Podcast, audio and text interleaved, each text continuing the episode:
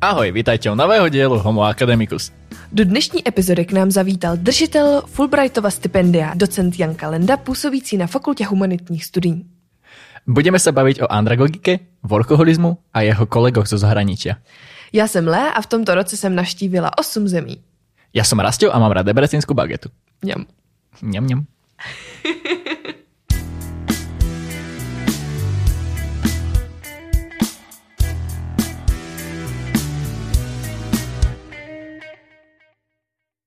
Pane Kalando, já vás vítám tady u nás podcastu. Dobrý den. Takto na úvod sa spýtam, vy ste vyštudoval sociológiu a andragogiku. To sedí. A viete nám prosím viac priblížiť tento obor? Předpokládám, že nechcete vysvětlit, co je to sociologie. No. Priznám sa, akože, že nás viacej zaujíma ten druhý pojem. Andragojka, to je hele, zvláštní záležitost. Všude ve světě se většinou ten obor jmenuje Adult Education. Nebo Mhm. kolikrát ani v anglosaských zemích to není ani Adult Education. Je to součást prostě běžného oboru Education, jenom je to nějaká specializace, pak ne na zaměření na vzdělávání dětí ve škole, ale vyloženě čistě na dospělé. Problém byl ten, že před 89. eh, tenhle obor nebo obecně vzdělávání dospělých v celé východní Evropě bylo hodně ideologicky kontaminované. A když samozřejmě ani, a dokonce se ten obor jmenoval vzdělávání a osvěta dospělých, což jako rozumíte, že takhle jako do takového oboru v roce 1990 nemůžete nikoho zapsat do studia, jo, pokud jste rozumní.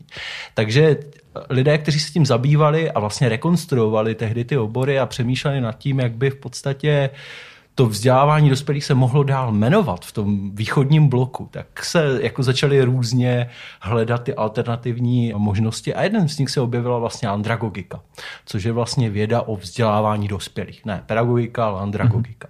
S tím, že do té andragogiky samozřejmě tak, jak si to ty různé školy v České republice a vůbec po východní Evropě zaintegrovali, tak některé tam mají víc i dokonce rozvoj lidí, to znamená uh, to, co bychom standardně nazvali jako human resources nebo human development, personální řízení a mnohé další, záleží, jak který obor to moc úzce pojímá, řekněme jakoby z hlediska čistě didaktického na vzdělávání a kdo si do toho vzdělávání dospělých přidává už to, co bychom řekli nějaký jako další jejich rozvoj, jo? Jakoby, co překračuje jenom tu rovinu té přímé výuky. Takže je to de facto velmi zjednodušeně vzdělávání dospělých. Tohle specifické označení je hodně typické, právě se udrželo v Čechách, na Slovensku, ale velmi zajímavě třeba v celé bývalé Jugoslávii. Takže když přijedete do Chorvatska nebo do Srbska, tak tam stále mají tady tyhle jakoby obory a tak dále. V tom celosvětovém diskurzu ti lidé z toho oboru to jako znají, ale to je jenom lidé z toho oboru, jo? normálně všude je to adult education. Mm-hmm. Vy jste to vystudoval v Olomouci. Čím si vás získal Zlín, že teď jste tady? Já jsem sem přišel před nějakými, to už je strašně dlouho, to je 2012, mně to připadne, ne- nebo pro mě je to dlouho, 2000, eh, to je 11 let, jo, myslím, teďka dobře, ještě, že nemám žádný, žádný, žádný fail v počtech. A mě si získal tím, že mi nabídl práci a nabídl mi dobré podmínky a Zlín mi vždycky dával úžasné příležitosti, které, na které já bych na každé jiné, takové té tradiční české kamenné vysoké škole musel mnohdy čekat až možná bych se ani nedočkal, jo, abych dostal stejné. Takže to byl, takže proto si mě Zlín získal. A samozřejmě jinak, protože já jsem rodilý Zlíňák, vlastně na tom místě, kde dneska sedí, uh, sedím, nebo uh, dneska se nachází budova U18 Fakulty humanitních studií, tak na tom místě já jsem ve věku o několik dekád mladším uh, v tomhle podobném uh, časovém, uh, časovém období zimy většinou se zapojoval nej, do nejrůznějších sněhových bitev a tak dál, takže pro mě je to spíš tak jako návrat zpátky ke kořenům, jednak protože jsem tady prostě strávil těch prvních více či méně 18 let života a tím pádem to, to, má, to je s ním samozřejmě ještě spojeno, takže tam se spojilo dobré, dobré s užitečným. No. My pri príprave na rozhovor sme si prechádzali váš životopis a už iba ten životopis o samotnom UTBčku z vašej strany je strašne dlhý a asi dlhší jak niektoré bakalárky. Vedeli by ste nás nejak previesť celým tým vašim životom na UTBčku od teda toho roku 2012-13? Víte co, to je takový jako ten můj příběh, to je jako uh, jak toho nějakého toho vojáka z té 30 leté války. Já jsem skutečně začal tady od té úplné píky, ještě bez doktorátu jsem přišel a byl jsem vlastně tím úplně tou nejnižší šarží, kterou můžete být bez doktorátu, to je tuším nějaký jako asistent. Tam se nepíše, že je neodborný, jo? píše se naštěstí jenom jako asistent, ale byl jsem fakt jako jenom ten čistě asistent.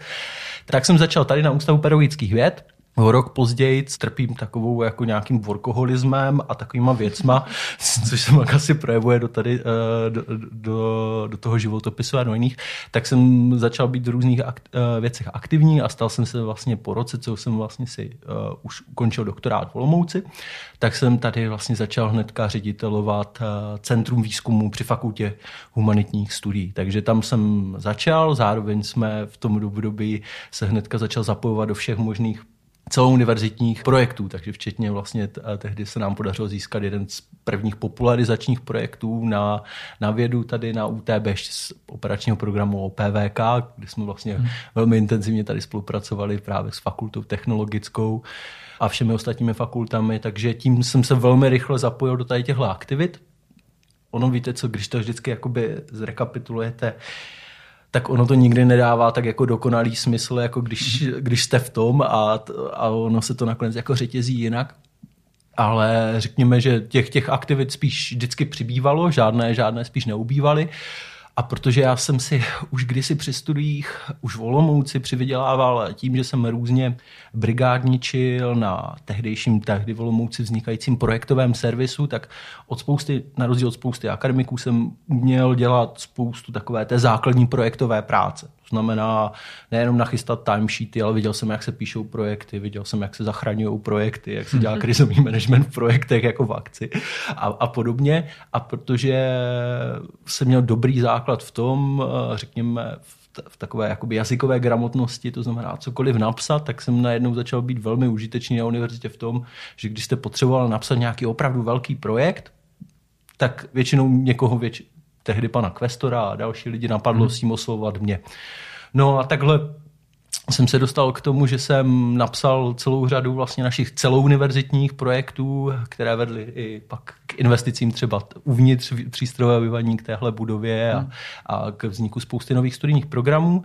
A to je tak jako to vám vždycky ten osud nadělí ne to, chcete, ne to, co chcete a co potřebujete a někdy vám dá i jakoby toho odříkaného kleba největší kraj. Protože já jsem předtím vždycky říkal, že poslední, co bych chtěl v životě dělat, čím bych se chtěl živit, je psát a dělat projektový management. Když mi bylo tak jako, když jsem byl ve vašem věku.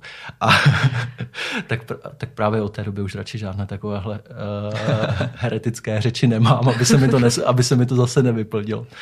No a to vlastně dospěl do nějaké fáze o několik let později, kdy univerzity všechny v České republice někde okolo toho roku 16-17 čelili vlastně novému vysokoškolskému zákonu přestavbě jeho institucionálního prostředí, tak aby univerzity naplnily všechny ty nové standardy, které přinesl ten zákon. No a tehdejší pan rektor, pan profesor Sáha tehdy se řešilo, kdo by, kdo by se tomu tak mohl jako věnovat, kdo by byl asi dostatečně mladý a agilní, že by to zvládl a dostatečně hloupý a ambiciozní, aby tu nabídku přijal, tak uh, netrvalo moc dlouho a odchytl se mě někde na chodbě a, a zeptal se, jestli, jestli bych mu nechtěl dělat uh, jakoby prorektora tak mě trvalo asi tak tři vteřiny se rozhodnou a řekl jsem, že do toho jdu, tak uh, on říkal, že to je dobře. Tak začalo vlastně moje, řekněme to, administrativní působení v různých funkcích univerzity. A nejprve jsem vlastně ty necelé tři roky vlastně působil za profesora Sáhy jako prorektor pro pedagogiku a pak jsem navázal vlastně z části té, uh, tou agendou trochu jakoby rozvinutou vlastně směrem k, těm, uh, k tomu, co jsme museli všechno ještě naplnit. Eh, ve vztahu k institucionálním akreditacím a dalším požadavkům, které vycházely právě z tady, z té, z té velké reformy vysokých škol od toho roku 2016 jako prorektor pro, pro kvalitu, což jsem vydržel s panem profesorem Sedlaříkem ty další, ty další čtyři roky. Takže to bylo vlastně, to bylo mé velké putování na UTB až do roku 22. Takže uh, jsme vlastně v rámci toho zažili spoustu důležitých věcí v rámci vývoje téhle univerzity. Já jsem moc hrdý, že jsem mohl spolupracovat s oběma bývalými rektory. To myslím opravdu vážně a podařilo se nám jako něco, co možná my nedoceníme tady ve Zlíně, protože to žijeme, ale jako by z pohledu zvnějšku to, že jsme byli tehdy, aniž jsme s tím vůbec počítali a chystali se na to, byli vlastně šestou univerzitou v České republice, která získala institucionální akreditaci, eh, tak to bylo něco, co, co bylo velmi překvapivé pro Národní akreditační úřad tehdy a to, že se nám podařilo získat třeba i akreditaci od Evropské univerzitní asociace, tak to je taky něco, co nemá každá univerzita v České republice, je jenom pět nebo šest. Mm. Takže to jsou věci, na které já jsem třeba jakoby zpětně, zpětně velmi hrdý. A samozřejmě nejvíc jsem hrdý a, a, za to, že se nám podařilo, to, to jako vám může nám studentům připadnout úplně jako absurdní, jo, hmm. ale jako když já jsem začínal, my jsme, nebylo, neexistovalo nic jako hodnocení výuky. Jo, jako, hmm. To znamená, některé fakulty, dokonce to nebylo si jednotné ani na fakultách. Jo. Některé ústavy si to dělali na papíře, některé vůbec. Jo. Takže to, že student může hodnotit kvalitu svojí výuky, tak na to jsem jako patřičně hrdý, že se nám tady tohle podařilo a dneska to bereme jako úplnou samozřejmost.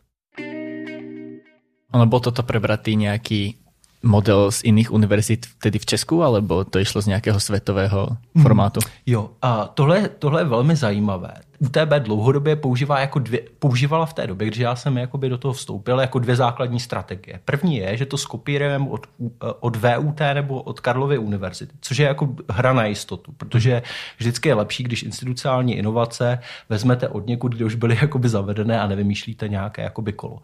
Problém byl ten, že v tomhle období eh, tyhle univerzity tím, že jsou mnohem větší než my, tak vlastně se s tady těmihle procesy mnohem ještě víc prali.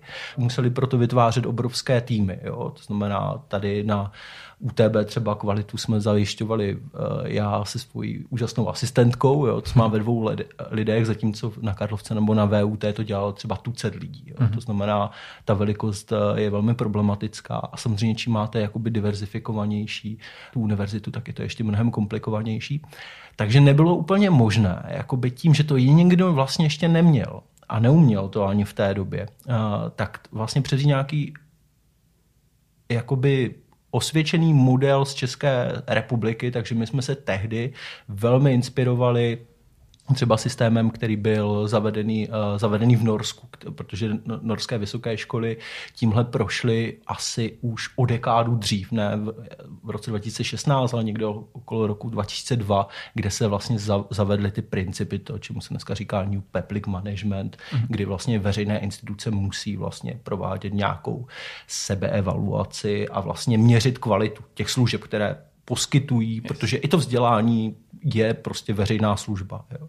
To znamená, Hodně jsme se tehdy tam inspirovali vlastně no, uh, jakoby systémem, který už v Norsku byl osvědčený po jednu dekádu a hodně právě tím školou, která je nám v něčem jakoby podobná strukturálně, což je jakoby Norwegian Institute of Technology. Jo? Jakoby tou mm-hmm. strukturou, což je hodně technická škola, ale zároveň má i jako společenskovědní, humanitní, umělecké obory. Takže to byl jako jeden z těch vzorů, který, kde, kde byla určitě ta jako inspirace. A když už jsme u těch zahraničních univerzit, tak my víme, že teďka asi tři dny předtím, než jsme nahráli tento podcast, jste se vrátil z Glasgow, kde spolupracujete také s univerzitou. Co konkrétně pro ní děláte a jak jste se k tomu dostal? V Glasgow jsem vlastně byl po třetí. Já tam intenzivně spolupracuju, zejména s profesorkou Ellen, Ellen Buren, abych ji správně vyslovoval. Na bytě v Glasgow tak má belgické jméno nebo respektive ono je to holandské jméno, protože je to menšina ještě v Belgii, to je vždycky strašně složité s těma lidma ze zahraničí. A Ellen je taková jako moje starší nepokrevní sestra, s kterou děláme spoustu výzkumu a, a, a píšeme nejrůznější projekty. Momentálně vlastně Pracujeme na dvou projektech. Já připravuju vlastně projekt pro výzvu ERC Grants Consolidation Grant, který se uh, jmenuje New World of Lifelong Learning, což by měl hmm. být vlastně jeden z prvních jakoby ERC projektů, které vlastně my budeme eh, v České republice vůbec do tady téhle oblasti podávat. Eh, je to obrovský grant, který by právě od Evropské komise, který je na pětiletý projekt, v rámci kterého bychom zkoumali, jakým způsobem se kompletně proměnil vlastně současný svět celoživotního vzdělávání učení, jak se dospělí v každodennosti učí. Proč? Protože v minulosti vlastně veškeré výzkumy v téhle oblasti byly vlastně vytvořeny, nebo které používáme do dneška, abychom něco věděli o tom, jak lidé se v každodennosti dospělí, kterým je 35, 55, učí, vzdělávají a tak dále, tak vznikly v 90. letech. A ony ty dotazníky, které dneska třeba ty mezinárodní výzkumy probíhají třeba ve 20, 30 zemích na světě, teďka se dva z nich velké skončily, jeden z nich je vlastně takzvaný PIAC a druhý je Adult Education Survey. Problém je ten, že spousta těch otázek, těch položek v tom dotazníku a i těch konceptů, které používají prostě ta škola, to vzdělávání v těch 90. letech, jako vypadalo jinak. Tam nejsou žádné podcasty. Mm-hmm. Zatímco, jo, jako, a zatímco, zatímco právě jako dneska my víme, že jako jeden z těch klíčových zdrojů, jaký, které lidé používají k tomu intenciálnímu seberozvoji, jo, jako přiznejme si, hele, co jste se nenaučili za poslední rok na YouTube. Jo, jako to je většinou moje první, první volba, když, a to je jedno, jako jestli je to recept na něco, co potřebuji upéct, nebo prostě zjistit, jak mám udělat něco prostě ve svém počítači, když jsem úplně ztracený. Jo. Takže a podobně je to s těmi, uh, podobně je to s podcasty a tak dále. To znamená, ten svět se strašně proměnil z hlediska těch zdrojů, toho typu, jak, jak vlastně se vůbec změnily ty formy, takže tohle je projekt, který na to vlastně chce, chce reagovat a vlastně jako první by měl vlastně přenést nějakou, řekněme, takovou jako renesanci, obnovu tady těchto servy a v 18 evropských zemích právě tohle zkoumat, jak to ti současní Estonci, Švédové, Fini, Češi, Poláci, Italové, Portugalci vlastně mají. Takže na základě toho, když třeba nám ta Evropská komise pak dá, vám eh, za, za třeba za dva roky budu moct říct, hele, o kolik Češi víc nebo míň, než právě ti Portugalci prostě používají podcasty k tomu, aby se něco naučili. Jo, to, to je jako pro přiblížení. Takže tohle je jedna věc, kde UTB vystupuje jako hlavní řešitel a právě ten mezinárodní tým špičkových vědců, ať už právě je to profesorka Beren nebo profesor Richard Desjardins z UCLA, by měli být vlastně součástí toho našeho týmu. A druhá věc, na kterou jsme tam společně dělali, projekt, který vlastně podává, eh, nebo bude podávat teďka vlastně University of Glasgow, a kde vlastně nás pak jakoby eh, fakultu humanitních studií vezme, vezme jako jednoho parťáka do toho týmu a je to projekt, který vlastně je taky strašně zajímavý, protože jednak má jednu část, která je vlastně, že budeme analyzovat ty data, které jsou sebrané z toho pijaku, jo, že eh, toho využijeme, a z druhé chceme tam vlastně poprvé dělat to, čemu se říká jakoby každodenní panelová survey. Abych vám to přiblížil, v podstatě bude ve čtyřech zemích, budou mít respondenti, oni to pak mají jako zaplaceno z toho projektu a tak dál, budou mít nainstalovanou aplikaci ve svém mobilu a jedenkrát za den po v průběhu celého roku jim přijde vždycky jakoby výzva, aby vyplnili prostě tu aplikaci. A, velmi, a jsou tam otázky typu, hele, naučili jste se něco jako v posledním prostě hodině, jak, jak jste se, jo, bylo to, byla to jedna z tady těchto věcí, jak jste se při tom jakoby cítili a tak dále. Znamená, je to vlastně snaha jít těm jakoby respondentům blíž a my vidíme, že v podobných výzkumech, které se třeba ve Velké Británii, ty nejlepší týmy jakoby na London School of Economics, třeba v oblasti spotřebního chování a jiných podobných fenoménů jako viděli, tak pak vidíme, jestli se to mění třeba v průběhu jestli roku týdne. Mm. Jo? Jestli to má nějakou fluktuaci, pak samozřejmě s těmi klíčovými sociodemografickými proměnými, jako je příjem těch lidí, jako je jejich třídní postavení, jako je jejich předcházející vzdělání a spousta dalších. To znamená, tohle je jakoby takový jako pokus posunout tu hranici v podstatě toho, jak poznáváme jakoby ten jev jakoby o patro, patro dál a tady si vlastně žádáme pro jednu z těch velkých britských dotačních titulů hmm. je jich vlastně uh, Social, Social Research Foundation. Iniciatíva na takéto projekty, ona vzniká na nějaké úrovni, či už vašej personálnej, alebo to ide z nějaké úrovně univerzitnej, potažmo európskej a tam, se to potom, tam si to hmm. potom zoberou univerzity a pracují na tom. Ne, ne, ne. Ono to tohle, tohle jde vždycky ze spoda. Jo? Hmm. Musíte s těma lidma jako začít, oni se na vás trošku jako dívají jako bez nedůvěrou, jo, mm. jako ze začátku. To fakt jako tak je, jo. Vy jste takový jako, i když máte třeba ty články, jo, jako by na tom, na Web of Science, ve Scopusu a oni vás znají, jo. To je jako prv, to je první důležitá věc, bez toho to nejde, protože když, když nemáte jako za sebou jako žádný výsledek, tak mm. pro ty lidi jste úplně nečitelný. Takhle jako oni řeknou OK, budeme se s tebou, ale je to jenom jako OK, budeme se s tebou bavit. Yeah. Jo.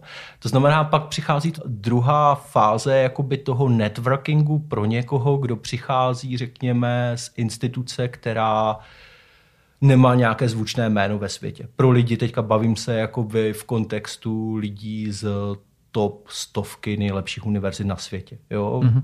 To znamená, vy musíte ukázat, hele, že jste nějakým způsobem prospěšný pro ně. Ne naopak. Jo? Jako musíte udělat spoustu jako takové jako černé práce, to znamená předchystávat prostě některé věci jako projekty, in, být hodně iniciativní, jo? Mm-hmm. proaktivní. Hele, mám takovýhle nápad, tohle, chtěl bych, teďka pracujeme na tomhle, potřebujeme nějakou jako supervizi.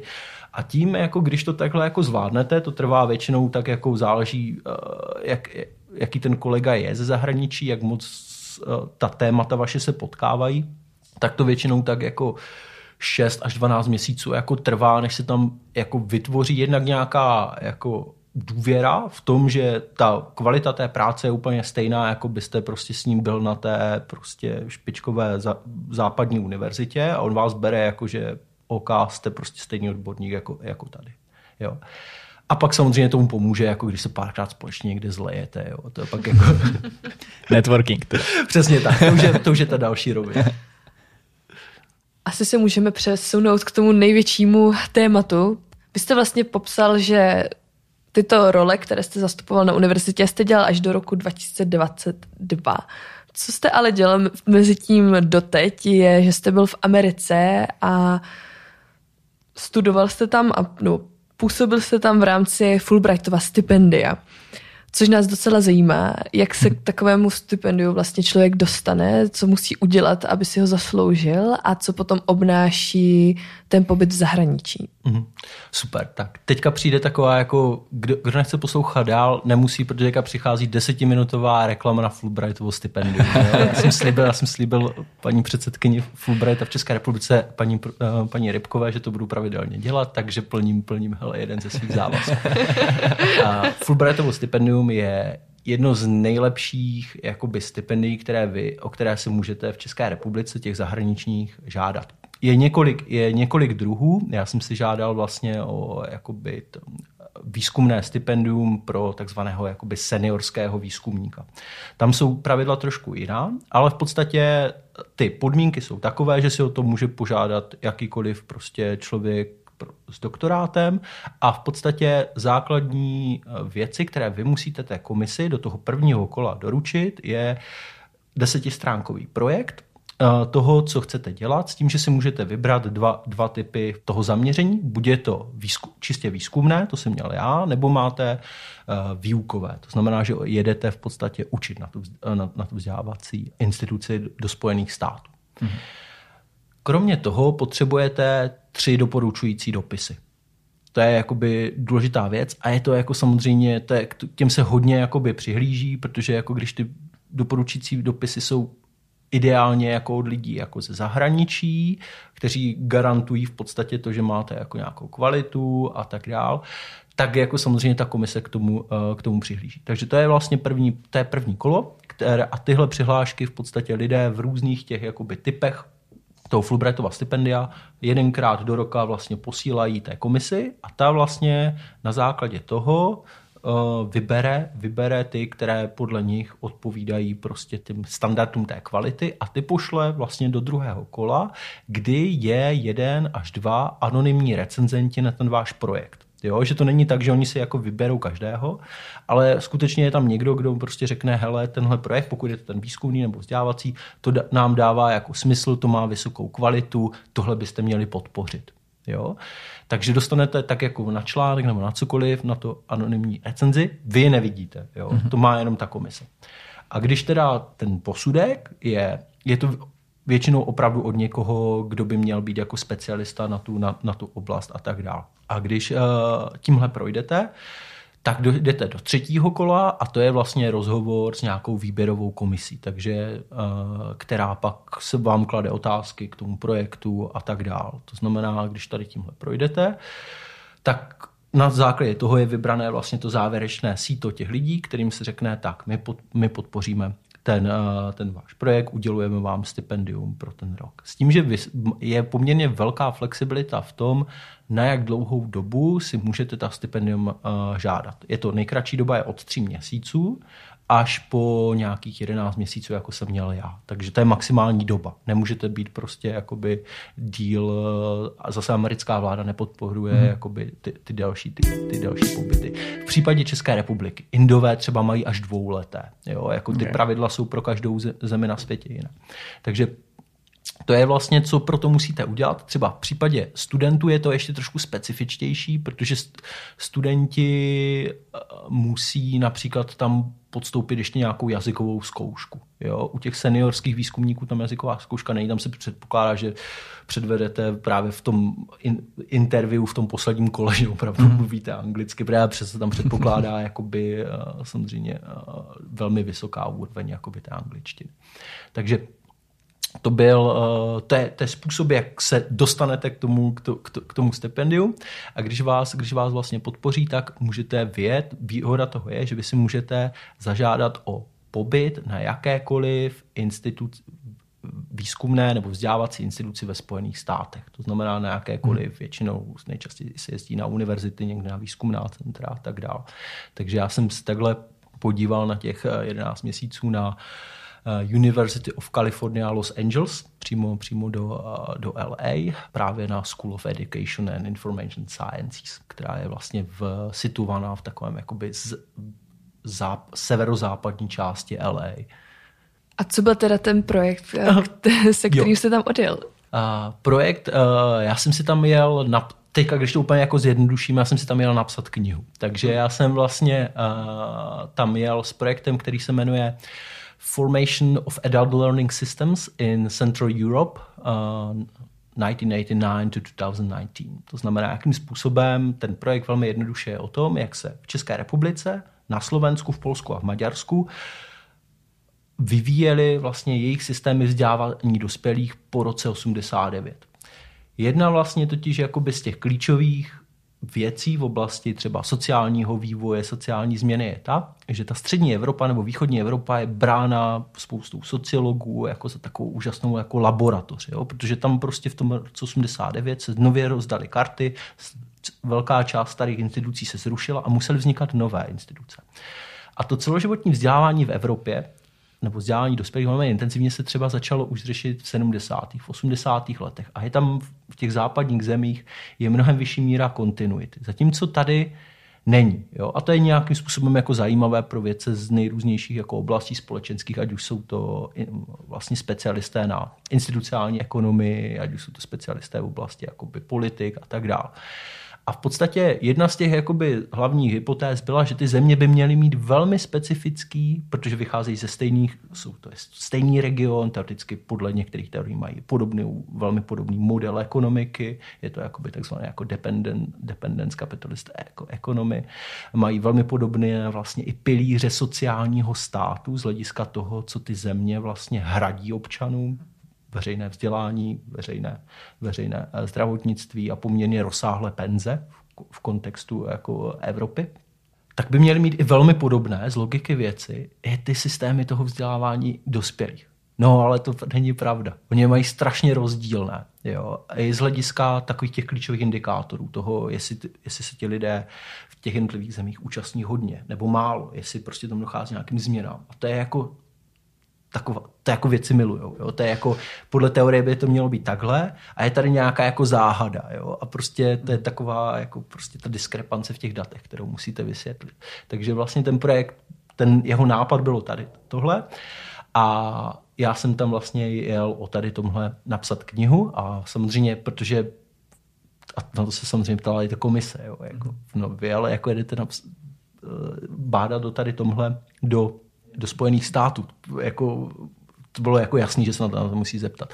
Takže samozřejmě ten hlavní důvod byl ten, že to jedno z těch vlastně zakladatelských center, co se vlastně začalo tady tomuhle tématu zkou, uh, se tím zabývat a zkoumat a jeden vlastně z prvních, jeden z takových otců zakladatelů vůbec výzkumu tady tohle problému a vůbec jakoby té teorie Adult Learning Systems právě skončil na tom na UCLA před deseti lety právě můj uh, zahraniční mentor a teď drahý, drahý přítel Richard, Richard Desjardins, kterého doufám, že příští rok budeme moct přivítat tady, tady v Čechách uh, díky nějakému projektu. Že tady pro nás bude mít nějakou přednášku. Vlastně jsem vyrazil tam dominantně za ním a vlastně měl jsem to postaveno na tom, že právě v kooperaci s ním, s tím jeho týmem, tam dostanu tu nejlepší zpětnou vazbu, budu tam mít přístup ke všem těm jakoby datům, které mají oni pod pokličkou, protože je drží, protože jsou hlavní koordinátoři některých těch celosvětových výzkumů a že se teda od nich, protože se tím zabývají od nějakého roku už 97, teda naučím, jak to vlastně dělat. Hmm. Takže to byl, to, je, to byl vlastně ten důvod, proč jedete pak jakoby o té střední Evropě třeba a psát, psát přímo do, do Los Angeles. A povedlo se vám to? Hele, povedlo se mi to napsat, nevím, nevím jestli se mi po, po, povedlo úplně úspěšně vyřešit ten hlavolam, o kterém jsem mluvil, ale ano, to, to kvůli čemu jsem tam přijel, se mi, se mi, poda, se mi podařilo splnit. Takže teďka mám v nakladatelství Springer v recenzním řízení právě jakoby svoji první knihu, kterou jsem si sám napsal v angličtině. Takže to, je, tak, to bylo taky taková jako jedna z věcí si to vyzkoušet, jaké, jaké, jak, jaké to je.